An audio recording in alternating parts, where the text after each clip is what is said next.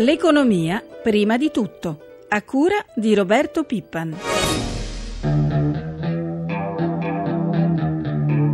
C'è la percezione che l'Italia ha girato l'angolo e che quindi sono tutti molto interessati a sapere concretamente le iniziative che vengono prese sul fronte delle privatizzazioni, sul fronte di quel progetto di destinazione Italia, si guarda all'Expo come un'occasione per eh, portare nuovi investitori in Italia, eccetera. Da questo punto di vista devo dire sono molto impressionato.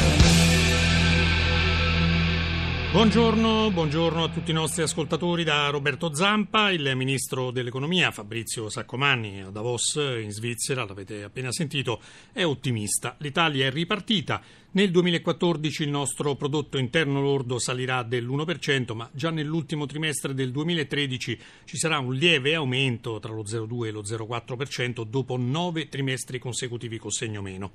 Chiedo scusa, ha concluso il Ministro, per le difficoltà fiscali di fine anno. Intanto gli italiani stanno pagando la mini IMU e la Tares, oggi infatti scade il termine ultimo per i versamenti. Ne parliamo subito col nostro primo ospite, si tratta del tributarista Raffaello Lupi. Buongiorno. Buongiorno. Allora, professore, entro oggi 12 milioni di contribuenti dovrebbero pagare la cosiddetta mini IMU, mentre numerosi altri poi dovranno pagare anche la Tares. I comuni dove si dovrà pagare la mini IMU sono circa 2.400, di cui 46 città capoluogo che hanno un'aliquota IMU 2013 sulla prima casa superiore a quella base del 4 per 1000. Il problema, ci corregga se sbagliamo, è che il calcolo dell'importo da pagare è davvero molto complicato. L'impressione è che la grande maggioranza degli italiani sarà costretta a rivolgersi a degli esperti. Ecco, magari si pagherà più per il commercialista o il CAF che per l'imposta sulla prima casa. Poi si rischiano parecchi errori di calcolo. Eh, il concetto che non hanno considerato gli elaboratori geniali della mini IMU è che il costo di adempimento è più alto dell'imposta, anche perché la pagano quelli che non avevano mai pagato sulla prima casa, perché è, una, è solo sulla prima casa, quindi la gente che deve pagare la minimu non è che riesce ad andare automaticamente dietro la vecchia IMU perché non l'aveva pagata dal commercialista, non c'era andato. Quindi è una novità, è un adempimento straordinario per chi non aveva mai pagato. È Questo è allucinante. Oh, poi sul fronte Tares invece c'è da denunciare che in molti comuni purtroppo i bollettini per il pagamento sono arrivati in ritardo. Sì, ma troppo hanno fatto bene i comuni perché anche qui c'era stata l'iniziativa demenziale di mettere in autotassazione un'imposta che invece era sempre stata richiesta dai comuni, la Tares è sempre stata richiesta, non c'è mai stato l'obbligo del commercialista di autoliquidazione entro una certa data come l'IMU. Quindi i comuni hanno cercato di tamponare, altrimenti non avrebbe pagato nessuno. La gente era abituata a pagare casomai l'IMU, ma non la Tares. La Tares si pagava quando arrivava il bollettino. Chiaro. Per i contribuenti c'è fortunatamente almeno una buona notizia, la mini sanatoria per le cartelle Equitalia emesse entro il 31 ottobre scorso. Si potrà pagare entro il prossimo 28 febbraio senza interessi non solo le imposte statali ma anche il bollo auto e le multe. Niente da fare invece per le somme dovute a IMSS e INAIL. Lei che ne pensa?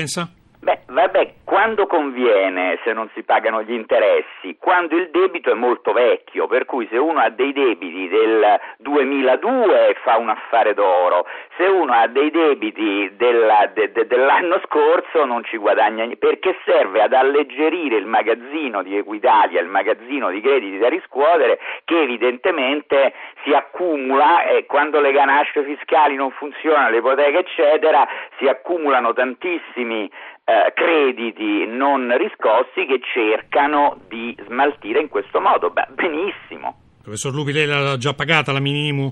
Ah sì sì sì, ma io Beh, sono il siamo più tranquilli. quindi io, io, sono andato in automatico perché ho il commercialista ecco, per appunto, altri immobili. Come volevasi dimostrare. Minimo, Una buona giornata, in Grazie. bocca al lupo. Grazie. Passiamo ai temi del lavoro con un nuovo ospite. Abbiamo in linea Carmelo Barbagallo che martedì scorso è stato nominato segretario generale aggiunto della WIL. Buongiorno.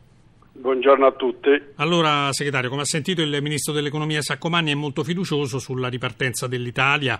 Ecco, voi della WIL la cominciate a intravedere questa ripresa? Ancora no, lui è ottimista, la ripresa va soltanto per le aziende che esportano, che sono solo il 20%, mentre l'80% delle aziende lavorano per l'interno e sono in crisi e rischiamo ulteriori licenziamenti quest'anno. L'edilizia è ferma, bloccata, nonostante occorrerebbe mettere in sicurezza il territorio e occorrerebbero fa- farsi alcune infrastrutture importanti nel Paese. Ecco, il problema sembra di capire resta quello del passaggio dai discreti dati che stanno arrivando dal mondo delle imprese al rilancio invece delle assunzioni che ancora non si vede. E appunto noi abbiamo una situazione dove abbiamo chiesto al governo di intervenire sul mondo del lavoro e non si stanno facendo le azioni che devono essere fatte. Si può intervenire creando possibilità di occupazione con la riduzione delle tasse sul lavoro, la riduzione delle tasse sui pensionati e crea quindi le condizioni perché i cittadini italiani possano acquistare prodotti che si producono in questo paese. Oh, per la Will sta cominciando la stagione congressuale che si concluderà a novembre. Ecco, il segretario Luigi Angeletti ha già annunciato che non si ricandiderà. Noi dobbiamo portare a compimento la riforma organizzativa, dobbiamo rilanciare la Will, dobbiamo attuare delle regole, stiamo facendo una spending review organizzativa perché diminuiranno le strutture eh, burocratiche nel, nel Paese, dobbiamo essere più vicini ai lavoratori e al mondo del lavoro e ai pensionati, dobbiamo essere in condizione di poter rilanciare la contrattazione che è importante per quanto riguarda a partire dallo Stato perché è più inadempiente rispetto ai contratti che non fa, ma anche nel settore privato sono stati contagiati. Bisogna ricostituire la possibilità che il sindacato possa contrattare attraverso la contrattazione fare tutto ciò che serve per rilanciare anche da parte nostra il Paese. Quando si parla di produttività questa deve essere coniugata alla ricerca e all'innovazione ma anche alla partecipazione dei lavoratori. Allora noi ringraziamo Carmelo Barbagallo, segretario generale aggiunto della WIL, naturalmente buon lavoro. Grazie anche a voi, buongiorno. È stato presentato a Roma il secondo rapporto sulla cooperazione italiana negli anni della crisi, realizzato da Eurix in collaborazione con l'area studi Conf Cooperative e il centro studi Lega Coop. Ne parliamo proprio con Giuliano Poletti, presidente dell'Alleanza delle Cooperative Italiane, nonché presidente della Lega Coop. Buongiorno. Buongiorno a voi. Presidente, secondo il vostro rapporto, le imprese cooperative italiane negli anni della crisi sono cresciute a tassi superiori a quelli sia delle imprese di altro tipo che delle istituzioni pubbliche, è così? Esattamente, i dati confermano che sono aumentati dell'8% gli occupati in quattro anni quando in Italia sono diminuiti. Benissimo. Oh, e quanti posti di lavoro al momento danno in Italia le cooperative? direi circa un milione e mezzo, anche se dobbiamo immaginare e sapere che ci sono molti lavoratori artigiani e agricoltori che non sono computati come lavoratori dipendenti perché sono imprenditori, ma derivano dall'attività in cooperativa la maggioranza del proprio reddito. Uh, ma l'anno scorso comunque i posti di lavoro nelle coppe sono aumentati o diminuiti?